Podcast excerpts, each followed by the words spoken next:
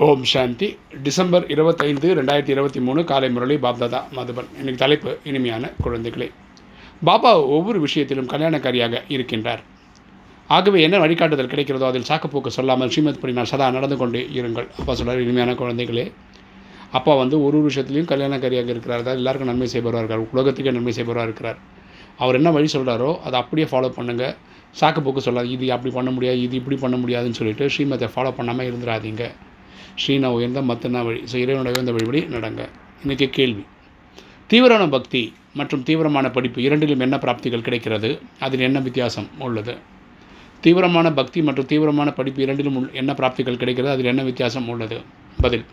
தீவிர பக்தியினால் காட்சிகள் கிடைக்கின்றது. கரெக்டாக நீங்கள் யாரை கும்பிட்டிங்கனாலும் ரொம்ப வருஷமாக கும்பிட்டீங்க கன்சிஸ்டண்ட்டாக கும்பிட்டீங்கன்னா உங்களுக்கு அவங்களோட காட்சி கிடைக்கும்.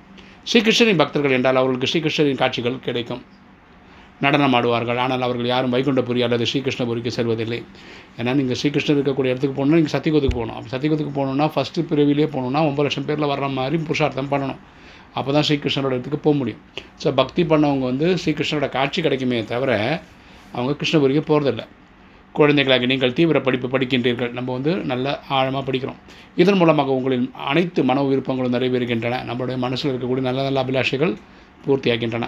இந்த படிப்பினால் தான் நீங்கள் வைகுண்டபுரிக்கு செல்கிற இந்த படிப்பினால் தான் நம்ம வந்து வைகுண்டத்துக்கு போகிறோம். இன்றைக்கி தாரணை. ஃபஸ்ட்டு பாயிண்ட் பாபாவின் ஒவ்வொரு விஷயத்திலும் நன்மை இருக்கிறது. அப்போ சொல்லக்கூடிய ஒவ்வொரு விஷயத்திலும் நன்மை இருக்கிறது. இதை புரிந்து கொண்டு நிச்சய புத்தி உடையவராகி நடக்க வேண்டும். அதனால் இதை புரிஞ்சுக்கிட்டு நம்ம நிச்சய புத்தி உடையவர்களாக இருக்கணும். ஒருபோதும் சந்தேகத்தில் வரக்கூடாது. டவுட்டு டவுட்டுன்னு இருக்கக்கூடாது.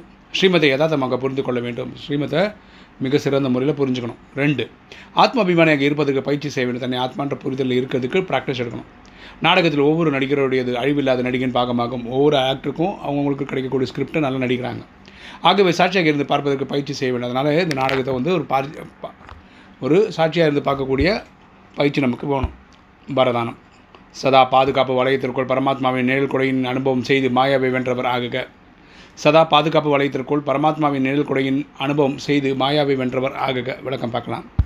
பாபாவும் நீங்களும் இதுவே பாதுகாப்பு வளையமாகும். ஸோ நம்ம நான் இறைவன் இறைவன் நான். அப்படி இருக்கிறது தான் நமக்கு ஒரு பாதுகாப்பு. இந்த வளையமே பரமாத்மாவின் நிழற்குடையாகும் இதுதான் நமக்கு ஒரு ப்ரொடெக்ஷன் லேயர் இந்த நிழற்குடையின் கீழ் இருப்பவர் அருகே வருவதற்கான தைரிய மாயை கூட இருக்காது. ஸோ யார் பரமாத்மா நிலையில் இருக்காங்களோ அவங்கள வந்து மாயை டிஸ்டர்ப் பண்ணாது. இதுக்கு அர்த்தம் என்னென்னா மனசு தான் எண்ணங்களை உற்பத்தி பண்ணுது. ஓகேவா நீங்கள் பர பரமாத்மா நினைவில் இருக்கீங்கன்னு வச்சுக்கோங்களேன். அப்போ மாயை இல்லைன்னு அர்த்தம். நீங்கள் பரமாத்மா நினைவு பண்ணலைன்னா இந்த லௌகிக உலகை பற்றி தான் யோசிச்சுட்டு இருக்கீங்க அப்போ மாயை கூட தான் இருக்கீங்கன்னு அர்த்தம். ஸோ பரமாத்மா குடநிலையில் இருக்கும்போது மாயை வராததுக்கு அர்த்தம் என்னென்னா மாயவன் இறைவன் நினைவில் இருக்கிறேன்னு அர்த்தம். பிறகு முயற்சி தடைகள் இன்னல்கள் இந்த வார்த்தைகளுக்கான அர்த்தமே தெரியாதவராவீர்கள். நம்ம கஷ்டப்பட்டு செயல அப்படி தான் ஒரு காரியம் சாதிக்கணும்னு அவசியம் இல்லை. சதா தந்தையின் எதிர்த்துக்கொள் சதா பாதுகாப்பாக இருப்பீர்கள். நம்ம அப்பாவுடைய இதய சிம்மாசனத்தில் நமக்கு ஒரு இடம் கிடைக்கும். இதுவே அனைத்திலும் எளிதான மா வேகத்தில் சென்று மாயவினை வெல்வதற்கான முயற்சியாகும். ஈஸியாக ஜெயிக் மாயை ஜெயிக்கிறதுக்கான வழி என்ன? அப்பாவோட நினைவில் இருக்கிறது. ஸ்லோகன். தெய்வீக குணங்களால் அலங்கரிக்கப்பட்டவராக இருந்தால் அகங்காரம் வராது. தெய்வீக குணங்களால் அலங்கரிக்கப்பட்டவராக இருந்தால் அகங்காரம் வராது. எப்போ அகங்காரம் வராதுன்னா நமக்கு தெய்வீக குணங்கள் தெய்வீக கலாச சக்திகள் நிறைவு பெற்றிருந்தோம்னா. ஓம் சாந்தி.